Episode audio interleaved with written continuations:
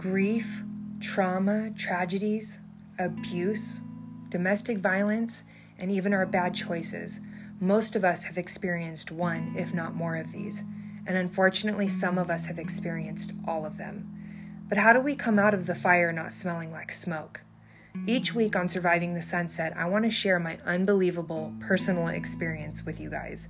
I will have guest speakers that will share those and give us coping skills to get through difficult times.